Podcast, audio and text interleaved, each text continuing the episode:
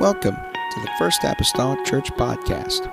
Our church mission is to love as God loves, showing compassion to every soul, thus winning those souls and equipping them to be sent out to plant and to harvest.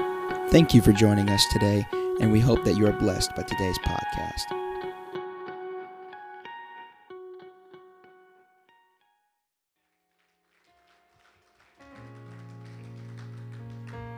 Either going to love me or you hate me. Now, that is an introduction right there.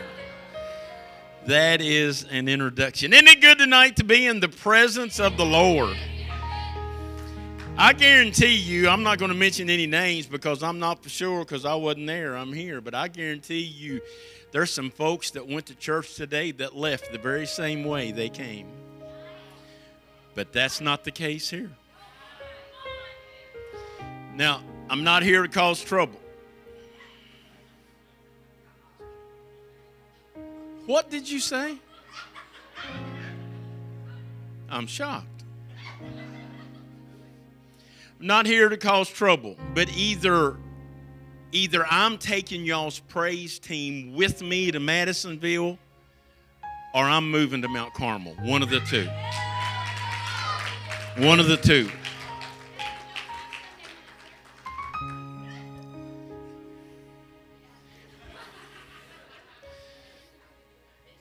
Okay, it's time for y'all to be done. I give honor tonight to Bishop and Sister McGee. They've been my friends. I, we've been friends. Even though she doesn't remember me being there on the day of her surgery, we've been for friends for years. Brother McGee, Bishop, how many years? You any idea? 40? Yeah. Well, I can't count that far. I'm sorry? Is it? to brother and pastor and sister McGee, they are special to me. And um, I'm thankful for friends. Here's something you don't realize or maybe you do. Pastors don't, they're not allowed to have very many friends. And I know that that may sound, well, I'm his friend. You are his friend with reservations. Because he can't be your buddy and your pal and be your pastor. So there's a little bit of a barrier there. But I feel at home here. Um, you may think that I'm like this all the time, but I feel like I can get away with stuff here that I can't get away with anywhere else. I'm on. I was waiting for for a pastor to say amen, but he's giving me this. Oh, you're waiting for it? Might as well get it over with then.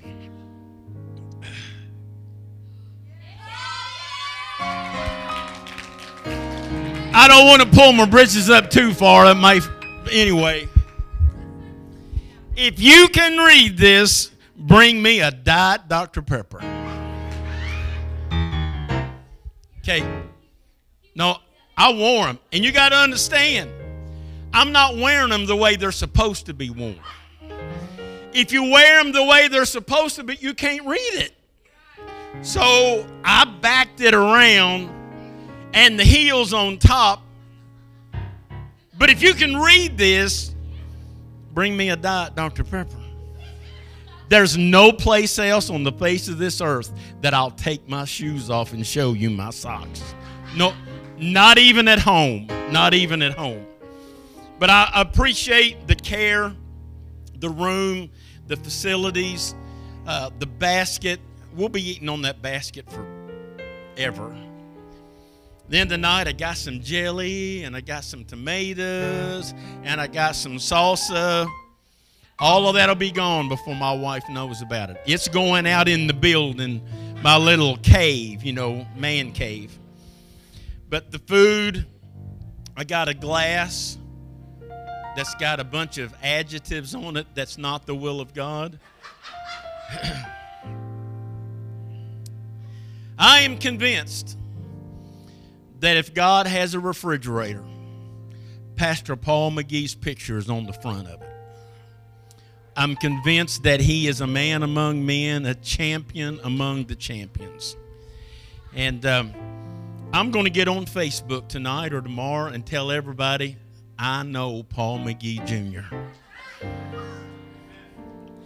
And I would think that probably my schedule will fill up just because. If you have your Bibles tonight, go to the book of Lamentations, the first chapter. Now, y'all took a long time tonight. Y'all took a long time. Now, I understand that, you know, services peak and come down. I understand that. But if you'll give me 30 minutes, and you're not used to that, I listen to y'all's, I listen to this preaching. Y'all aren't used to 30 minute sermons. Your picture's on the front of God's refrigerator. If you'll give me 30 and I take 30, I'll get done. Lamentations 1 and 8 Jerusalem hath grieve, grievously sinned, therefore she is removed.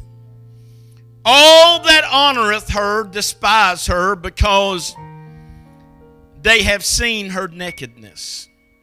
Yea, she sigheth and turneth backward. Her filthiness is in her skirts. She remembereth not her last end. Therefore she came down wonderfully. She had no comforter. O Lord, behold my affliction, for the enemy hath magnified himself. The adversary hath spread out his hand upon all her pleasant things, for she has seen that the heathen entereth into her sanctuary, whom thou didst command that they should not enter into thy congregation. I want to go back to that ninth verse. O Lord, behold my affliction. Anybody have any afflictions tonight? Let me let me preface that with this. Is there anybody fortunate enough tonight to only have one affliction? You see, I can handle upside down. I'm used to that. But it seems like now it's upside down and inside out at the same time. O Lord, behold my affliction, for the enemy hath magnified himself. Just for a moment or two, I want to preach to you magnified and exaggerated. Magnified and exaggerated. Bishop, would you do me the honor one more time tonight?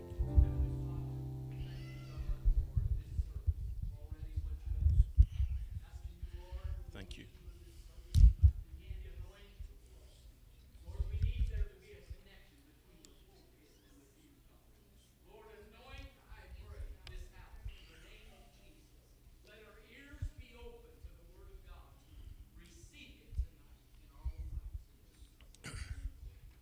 Amen. God bless you. You may be seated tonight. Thank you for honoring me and the reading of the word. In the beginning of this chapter of Lamentations, we find that Jeremiah is weeping over the captivity of Judah. His heart is sad. He is of a broken and of a contrite spirit. And in the third verse, Jeremiah states that Judah is now dwelling among the heathen. He paints a sorrowful picture of no attendance in the solemn feasts. You understand that the feast was not something that you elected to go to or not go to. You best be there. It was a law, it was a rule, it was a commandment. But there were some that, I know y'all don't know anything about this, but there were some that was just going to do what they wanted to do, when they wanted to do it, and how they wanted to do it. There was some that was just going to say, You're not going to tell me what to do. That's Kentucky stuff, not, not Illinois. And Jeremiah paints a sorrowful picture. He even states that Judah's gates are in desolation. He states that the high priest sign, uh, they sigh, and her virgins are afflicted. Jeremiah goes on to use these words that Judah or the church is in bitterness. And the weeping prophet proclaims that Judah's enemies are great. All of Judah's children are gone and living in captivity. And Jeremiah cries that the daughter of Zion has lost her beauty. Jeremiah proclaims that the princes have no strength. We've got to realize that Jeremiah is describing Judah and in uh, Judah in captivity. And you and I, we need to understand that the, that the definition that Jeremiah uses to describe Judah is very applicable to the church world of 2021. I'm telling you that that that that we as pastors, we as as saints, we as church members, we're fighting battles tonight that I didn't think we would ever have to fight. We're dealing with issues today that I didn't think we would ever have to, to deal with. And there's attitudes now. It's one thing for you and I to disagree. If I hang around here long enough and if we fellowship long enough, there's going to be something that we don't see eye to eye on. But that doesn't mean that it's time for me to be rude or crude or smart mouth. You know what it means? It means it's time for us to come to an agreement and to keep on serving a God, amen, that is never going to leave us or forsake us. I have a, a, a man in my church. His name is Brother Tate. Some of you know him, some of you know him well. He is without a doubt my right hand. Uh, next week, they're having pastor appreciation. I hope he's not listening. Next week, they're having pastor appreciation. They do that every October. But next week, they're having associate pastor appreciation because he, he, he takes care of everything. He, he's, he's, my, he, he's my right hand. But on three separate occasions, he and I have come to angry words with each other. On three separate occasions, he's been on one side of the fence. Let me rephrase that. On three separate occasions, he's been on the wrong side of the fence, and I was on the right one. Three times we have bumped heads. Three, in the right setting. It wasn't in front of anybody. It was in private. It was up yonder where nobody heard what we were being what was being said. But on three separate occasions over 18 years, we have bumped noggins and, and, and we have come to the understanding that just because we don't agree on everything, that doesn't mean that it's time for him to go somewhere or time for me to go somewhere. And as a matter of fact, our friendship is stronger tonight because of those three occasions than it ever was before that we ever had words with each other. I'm here tonight to let you know that just because I don't agree with you and just because you don't agree with me, we're doing our best to get to the very same place. If that step was just a little bit wider. You understand that as a pastor, I have a responsibility on me that you don't have. Woo. Well, amen, carpet. I am going to answer for your soul. Your pastor, his wife, is going to answer for everything they tell you, everything they don't tell you, every time they, they, they make it easy. There, your blood is on their hands. His blood is not on your hands. So you got to understand that there's going to be a time that you're not always going to agree with your pastor. Uh, oh, but thank God he's still putting the trumpet to his lips. Uh, thank God he loves you anyhow. Thank God he looks past your nakedness. Uh, he looks past your peril uh, and your sword. Uh, and he says, Come on, join arms with me. We're going to get through this. And when we get on the other side, all's going to be well. Some churches today are dwelling among the heathen. I'm using that because Jeremiah used it. Some churches have solemn feasts that are prepared every week, and folks don't show up. Okay, now I'm coming down there, and if I fall, somebody's going to come get me, right? Okay.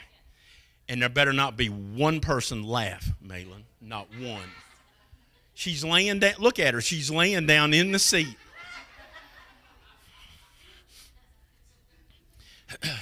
I wanted to come down here because I wanted to give this to you because after I give it to you, I'm going back up there. I don't know what you do. I'm going to speak for me. On a average, on a Wednesday night Bible study, I'm not talking about Sunday sermon on a Wednesday night Bible study, I spend anywhere from eight to 10 hours a week studying for a 35 minute Bible study, 40 minute, whatever it is. He studies longer because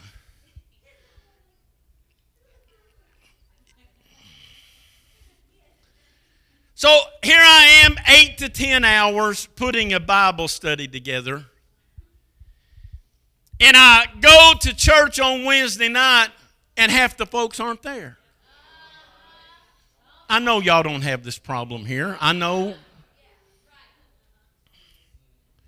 So I get up there with the same vigor. I get up there with the same. Just because half the church isn't there, that doesn't stop me from rearing back and letting it go.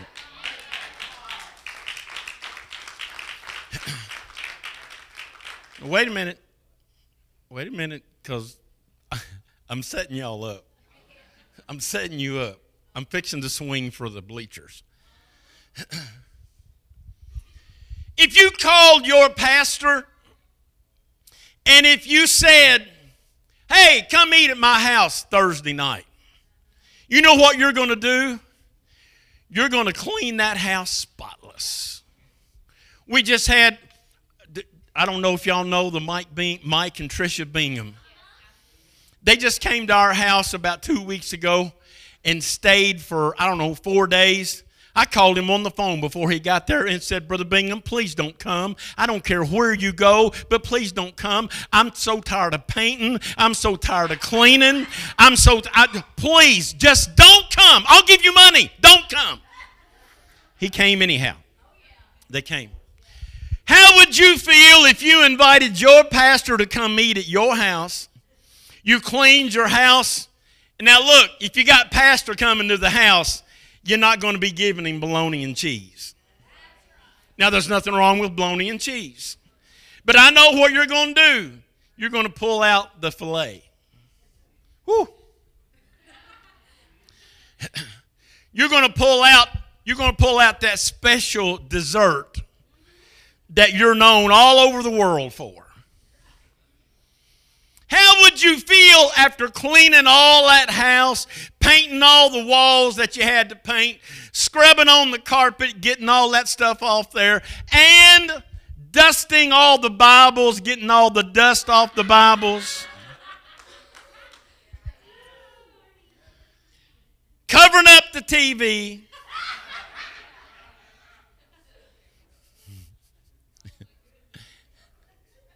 What would you do? The food is on the table. The table is set. They're supposed to be there at 6 o'clock. And they don't show. They don't call.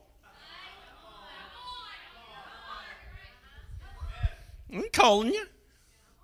They don't call and say, "Hey, something really, really bad come up. I'm so sorry. I can't. Ha- I can't be there." No, no. They just don't show up. I'm not going. How much more of this can you take before you break? All I'm telling you is simply this. If the man of God prepares a meal for you, you need to be there to hear it. Well, now, wait a minute. I, I've been I've been serving God for 40 years. Yeah, and you've got so cantankerous and so set in your ways that every now and then you need to hear what thus saith the man of God for your life. If your pastor is preparing a meal for you, don't stay home. Don't say, Well, I got something else to do. Come and drink of the water of life freely. And now I'm done with that. Not really, but I'm done with that. Jeremiah said that I'm going to compare Judah to today's church. The church gates are sometimes found desolate. Did you know that preachers are falling by the wayside? Now you got to understand, I'm, I'm sure some of that is sin. I'm sure of that. But it's not always because of sin.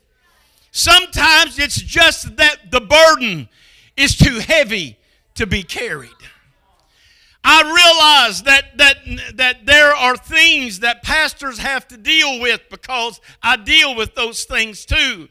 But I'm telling you today, there's one man that I want to be my pal, my friend, my buddy, my chum. I want him to come and I want him to open me up spiritually and make me better, and that's my pastor.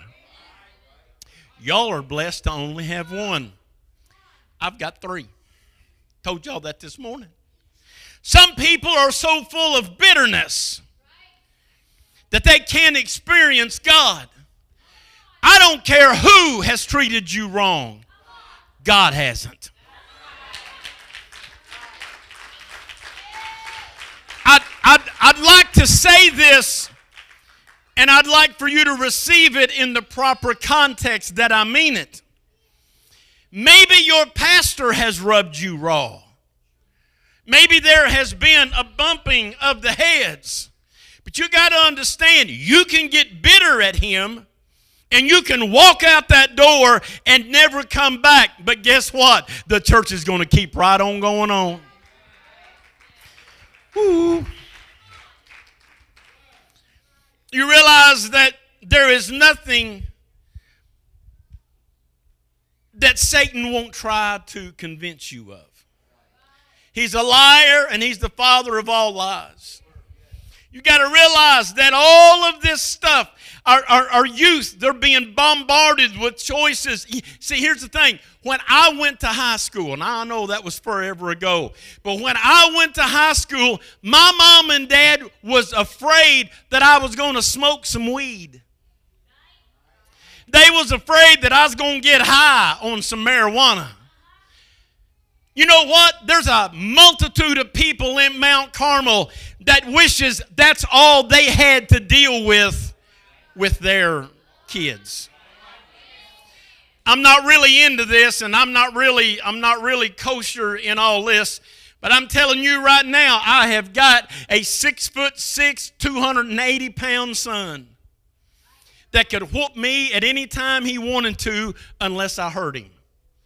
And I told him not so long ago, not, I don't know, five or six years ago, bud, if you ever come after me or your mama, because let me tell you, when you're on drugs, you'll do stuff that you wouldn't normally do. If you ever come after me and your mama, we're going to run until we can't run no more, and then after that, we're going to fight. You, you, you, you understand that, that, that, that if all I had to work, my, my son's been arrested 13 times. He's been to rehab six times. If all I had to worry about was marijuana, I'd be one happy dad. But we're battling stuff now that didn't even exist when I was in high school. We're battling stuff now that didn't that we didn't have to be concerned with. Amen. Let me tell you this. If you have to battle it, if you've got a pastor worth his salt, he's right there battling it with you. If you're having to struggle with a family issue uh, or with some kind of a, a, a of a situation, uh, thank God for that pastor uh, that is laying on the altar calling your name. Thank God for that pastor that is there when nobody else will be there. So, Satan is a master at showing you all the bad things, all the problems, all the hypocrites.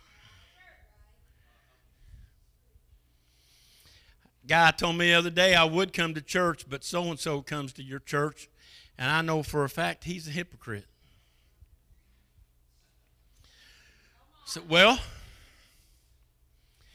he sure knows how to sing. He doesn't sing on the platform, but he sings from the pew. I had the opportunity of saying any evil thing that I wanted to say because he is a hypocrite. But you let me tell you this. There's no hope for him getting right with God out yonder because somebody run him off. But you know what? If he'll keep on coming to church uh, and if he'll keep on feeling the presence of God, uh, who knows? Just maybe one day uh, he'll come to an altar and get something that he's never got before. It's not your place to worry about who a hypocrite is uh, and who the hypocrite isn't. You know what? It's your place to do. I'm going to exalt the King of Kings and the Lord of Lords. I'm going to praise him. I'm going to magnify him. That will make a difference in a service. Now I want you to I want you to get this. Let me put my glasses on. Watch this. I'm just about done. Satan first appears in the book of Genesis as a serpent. And in Peter's writing, he appears as a roaring lion. In Revelation, John describes him as a dragon. Dragons don't even exist. But that's how he's described. Satan starts out small and consistently enlarges himself throughout this book. So I pose you, I pose to you this question, how did that happen? And I've already got the answer before I go any further. It's found in Lamentations 1 and 9 the end where it says, O Lord, behold my affliction for the enemy, the booger man, Satan, Slewfoot, Lucifer. I don't know what you call him here. We call him all that and a little bit more. But the enemy has magnified himself. Woo. You need to get with me tonight and understand that to magnify something doesn't make it any bigger. And to magnify something doesn't make it any more powerful. It only means that it appears to be greater than what it really is. Uh, amen. So you and I have got to understand that when the enemy comes and talks in this ear, you, you, Y'all think it's a cartoon. It's not. The good one's on this side, and the devil one's on this side. Y'all think it's Bugs Bunny. Y'all think it's the Roadrunner, Wile E. Coyote. It's not. It really does happen. I got a few of you with me, and the rest of you's fibbing. Do it. Don't do it. Do it. Don't do it. Nobody cares. Yes, they do. Nobody will notice. Yes, they will. Let me tell you this my wife and I, my wife and I was on vacation six states away from Kentucky. We could have been just doing anything we wanted to do because we're six states away. But here's the thing we're still Christians on vacation. My wife and I, we're, we're, we're still Christians on vacation. And that day it was good because we saw a fellow pastor from the, from the state of Kentucky, six states away. He walked up to me, you know what he said? Well, it's a good thing I wasn't smoking a cigar, wasn't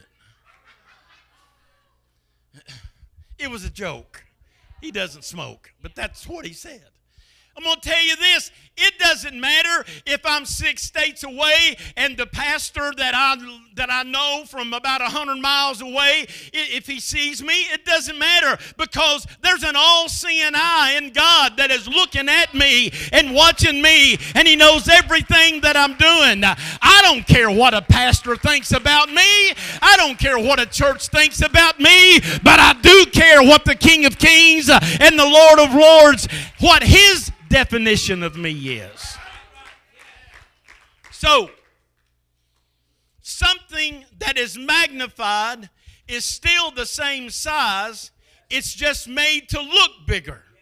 It has taken me this long to get right here. Get your dictionary out and look up the word magnified. There's a bunch of definitions. But I'm the preacher. I get to pick the one I want to use. If you're ever the preacher, you can pick the definition that you want to use.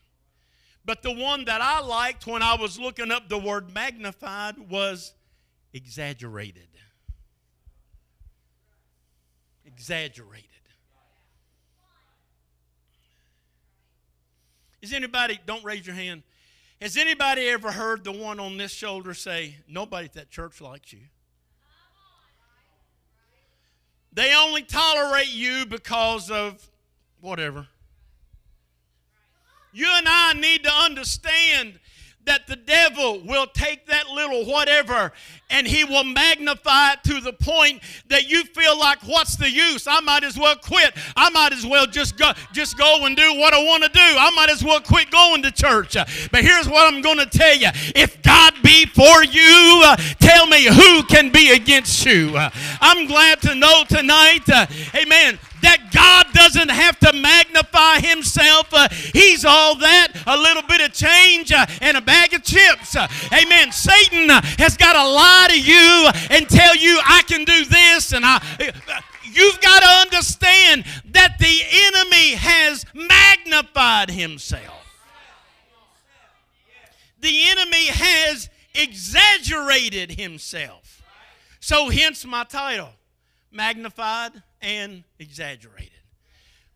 Possibly Satan's main weapon in his arsenal is deception. he wants to deceive you by magnifying himself. Oh, you've never had it this bad before. I wanted to grab the microphone this morning and preach. Oh, wait, I did. My brother was up here talking about you can make it through.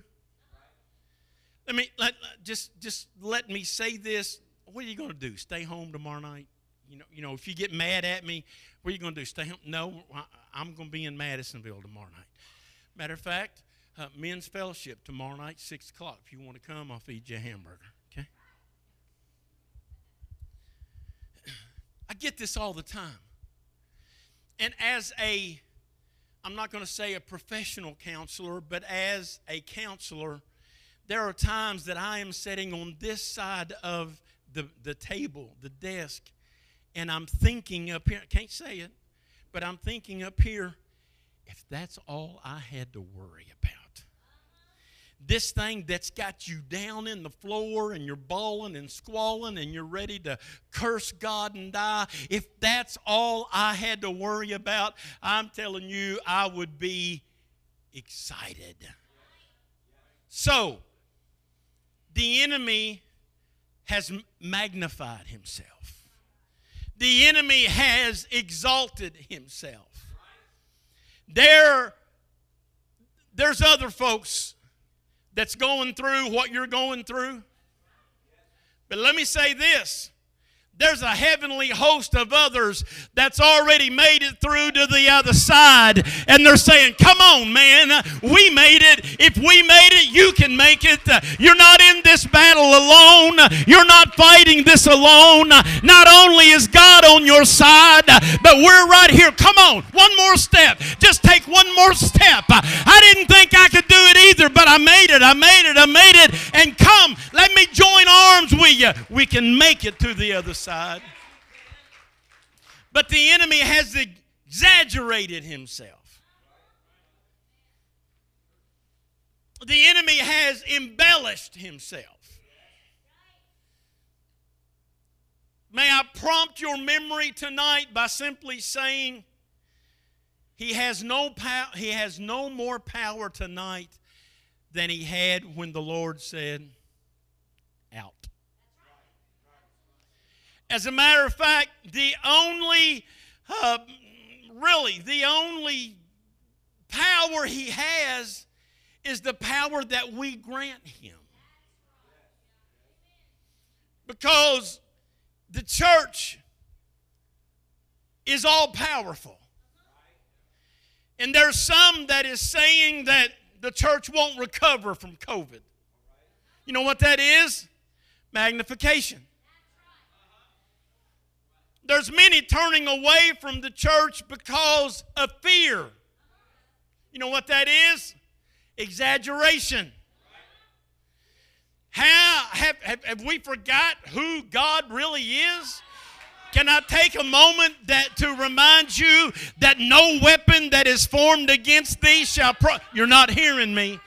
No weapon that is formed against you shall prosper. Not COVID, not anything else. You know what I'm going to do?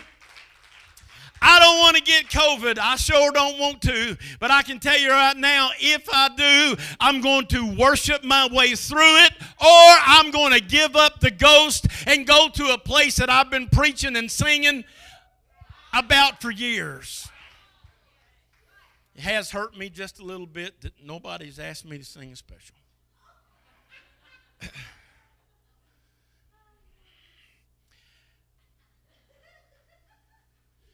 I don't want it to be that I'm sitting over there in the corner somewhere, scared to death to get close to my brother or sister. I don't want it to be, I'm, I'm, I'm, not, I'm not preaching to you, I'm preaching to you about me. I'm not preaching to you about this church or about your pastor. But I'm just going to tell you this as long as there is breath inside me, and that may end tonight before I go to bed, I don't know when it's going to happen. But as long as there is breath inside of me, I'm going to be magnifying the King of Kings and the Lord of Lords. Uh, if I can get my hands in the air, uh, I'm going to be thanking Him for all that He's done. He's never left me, He's never forsook me. Uh, he's provided for me. He's kept me when the car was upside down. He's kept me when I was in the hospital. He's took care of my family. He's provided for me when nobody else could. he's put money in in my pocket when nobody else would. Amen. You think I'm going to turn my back on a God, amen, that's on, on my side? Just curse God and die. No, no, no, no. You're showing me the exaggeration. So, so you and I have got to understand that your family crisis, it's just magnification. Your job concerns, it's all an exaggeration. Your financial stress, really, I, I mean, I can't come and ask you for money because it's unethical. You know, Brother McGee would have a fit, and he should. I can't come and ask you for money. But is there anyone here tonight that's just got so much money that they don't know what to do with it? That's what I thought. Same at my church. But does he not own the cattle of a thousand hills? And I'm going to go one step further because that's a little bland. If you've been serving God very long, you've got a financial miracle to talk about. You've got something that you had no idea how you was going to pay, but some way or another it got paid.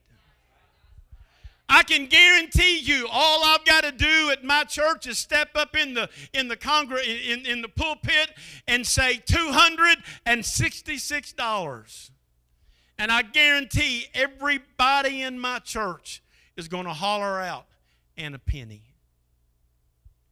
I had a bill that I had to pay $266 and a penny. I didn't have the money. We were evangelizing. I didn't have the money. I could have went and borrowed the money from my dad, from her dad. I could have done all of that. And I, they would have given it to me, and I would have never had to pay it back. They would have given it to me. I went to the bank, and I told, his name was James Smith. What a name for a banker. I told Mr. Smith, I said, I don't have the money. I don't know what to do. He said, Man, you've been a good customer. He said, We'll work it out some way or another, but I've got to go and look at your account and make sure you don't have $15,000. Boy, I hope you find it. He come back in. He sat down and he said, Preacher, you've never lied to me until today. Well, look, there's some things that you and I can joke about, but don't call me a liar. Mm-mm. That's like when I was young, if you talked ugly about my mama, you got hit in the nose. I don't do that anymore because I'm afraid somebody will hit me back. I said, what, what, what do you mean I lied to you? I haven't lied to you. There's no money in my account. Oh, yes, there is. No, there's not. If there's money in my account, it's because some check somewhere hadn't cleared. He said, I've looked at all of that. And right now, in your checking account is $266 and a penny.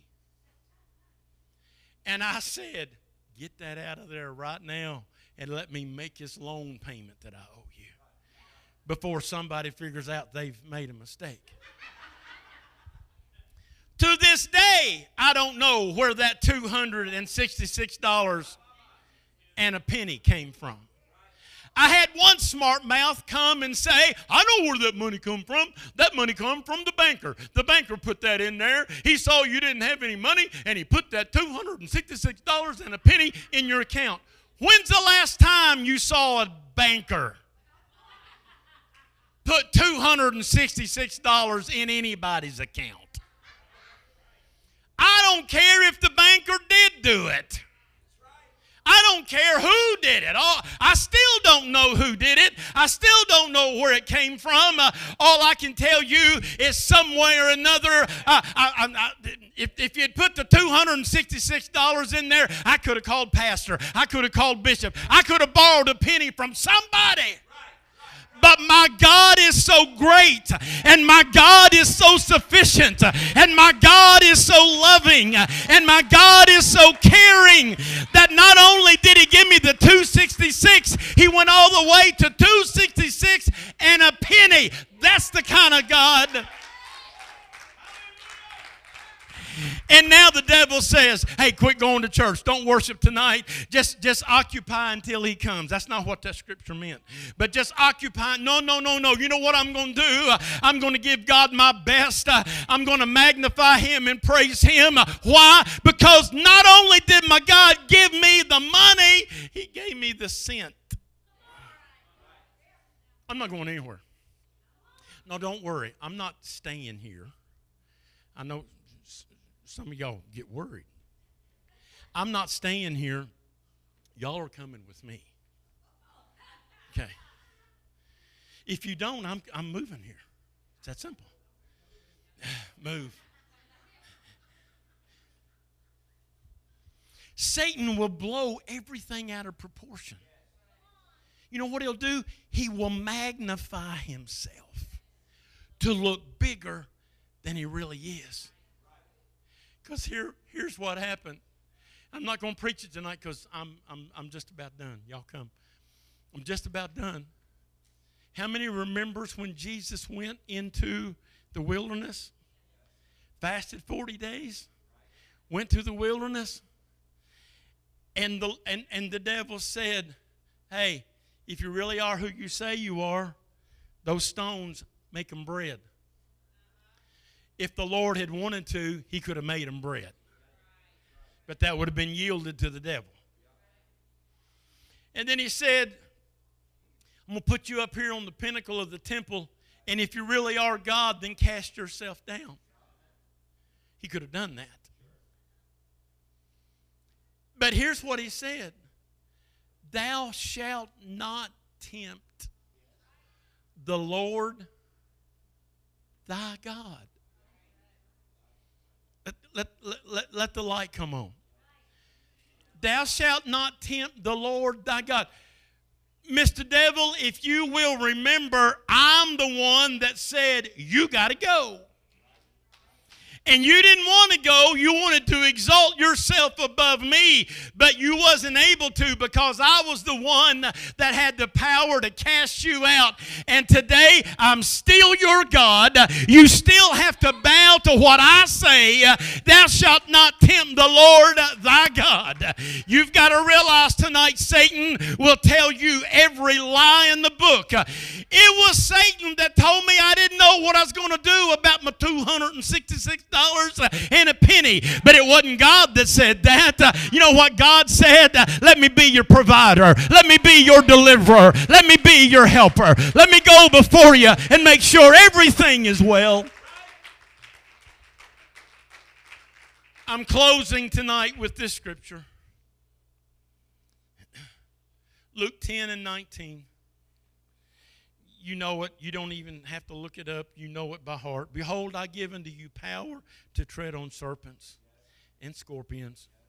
And here's the part and over all the power of the enemy. In other words, when he magnifies, God's bigger. When Satan exaggerates, God's bigger. Here's what I have found how many knows that scripture? From the rising of the sun until the going down of the same. His name is to be praised. The name of the Lord is to be praised. You know what I have decided on those days that I'm struggling to keep my head above water? I'm just going from the rising of the sun until the going down of the same. I'm going to praise Him. I'm going to exalt Him. I'm going to lift Him up. He's the only one that can help me. I always knew when we were evangelizing, I knew that help was a phone call away. Listen, I'm an only child. If my dad said no, my mama said yes. And my mama could whoop my daddy. Not physically, but verbally.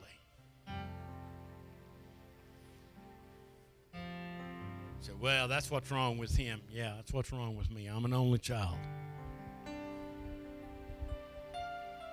But as much as I knew that I could call on mom or dad, or as much as I knew that I could call upon her mom or dad, there's going to be a day when mom and dad can't help you. And I'm just going to say this you may be facing a financial situation. Thank God that the situation can be fixed with money. You may not have the money, but there's some things out there money can't fix.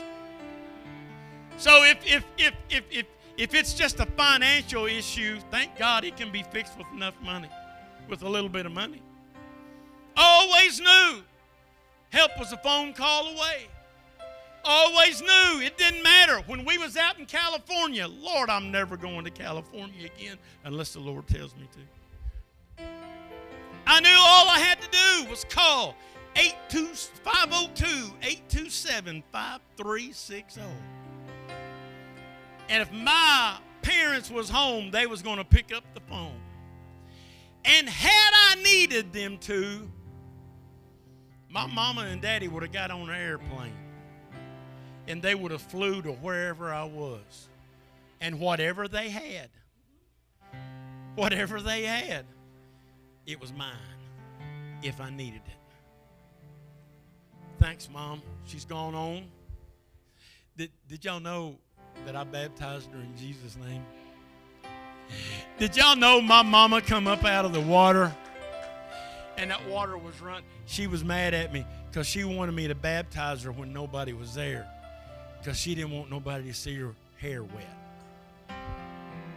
Mom, if I'm not, if I'm, I'm, I think I'm right, that sounds like a little bit of vanity and a little bit of pride.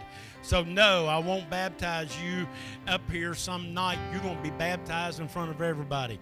She had seven cans of hairspray on that hair. When I brought her up out of the water, there was not one hair out of place. Now, there was ugly oil stuff floating in the water but that hair was right in place. When she come up out of the water, I can see it right now. That water's running off her face. That tongue's off.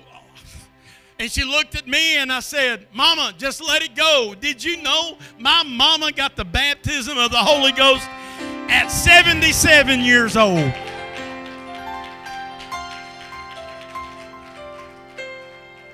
That wasn't in my notes. They're just, well, okay, so I'm going to go ahead and tell you about my dad. What are you going to do? Stay home tomorrow night? I got y'all. I've got y'all. Do y'all know the shepherds, brother sister shepherd? Okay. He's preaching a revival at our church. He's preaching. The title of his sermon was, well, he may have preached it here, but it doesn't matter. The title of his sermon was Ask, Seek, Knock. I'm sitting up here on the platform. My dad's sitting right over in there. Now, you got to understand, my dad is very proper. There's a lot of things I can't say in front of my dad. I can't say, well, Sister So and so, she's pretty upset and she wore me out tonight. My dad will say, get in the truck. Let's go get in the truck. We'll fix this right now. She doesn't have the right to talk to you that way. Come on. No, Dad, that's not the way it works. Well, it ought to. I'll give her piece of my mind and let her know she can just. No, Dad, calm down. Got to be careful. My dad's very proper. In the middle of Brother Shepherd's sermon, he gets up. I mean, my dad doesn't do that. He gets up. He's got his he's got his Bible open, and he's pointing to a scripture. And so help me, all I could think was, he's walking up here to ask me what this word is. That's, that's the thought I had. He walked up to the altar, threw his Bible down, and he said, I'm asking, I'm seeking, I'm knocking, and I want it right now. No, I'm not done with the story. Finger. I'm not begging. I'm not going to plead and, and I say this because this is what he said. I wouldn't say it. But he said, Shepherd said that I don't have to beg, that it's a gift. Now you understand, by now, everybody in the church is looking at him. Brother Shepherd just said, Okay, I'm done. I ain't, he said it was a gift. I'm asking, I'm seeking, I'm knocking. Give it to me. I have never seen, you gotta understand, my dad, we're not first generation. We were raised in a denominational church. I mean, when we got fired up at the church I went to, we sung Blessed Assurance. I mean, if we broke into Blessed Assurance, we was tearing up. We was we was kicking. My dad, uh, um, I think Brother Shepherd said, uh, Everybody calls him Pop. Brother Pop, put your hands in the air. And he put his hands in the air too hard because when his hands got up here, he just kept going backwards. Now, I don't know if y'all know what backwards is. He was laying in the floor. I've never seen my dad roll in the floor but he was rolling in the floor and he was speaking in a heavenly language as God filled him with the baptism of the Holy Ghost. I baptized him. Lord have mercy. I baptized him. It was all I could do, not to just let him stay underneath the water to get him back for all those times that he was mean. But I baptized him. I, I brought him up, and my dad got to doing a jig. You got to understand, my dad don't do in the water and, and, and, and, he, and, he, and he got the carrying on. Now I'm going to listen to a devil that is exaggerating himself to me after God has brought my family in, after God brought them out of a denominational situation uh, and filled them with the Holy Ghost, uh, and now they believe in water baptism. Uh, they no, no, no, no. I'm not going to listen to a liar, and I'm not going to listen to a magnifier. I'm not going to listen to an exaggerator. I'm going to put my confidence in Him. You've never let me down. You've never lost a battle. I'm going to keep on keeping on for 80 more years. Put your hands together. Come and join me around the front tonight. Come and join me around the front, and let's exalt the King. Exalt to Him. Oh God, I'm honored tonight, Lord, to be in your presence. I'm honored tonight, Lord. Thank you for all that you've done. Thank you for all your blessings. Oh God, thank you tonight, Jesus.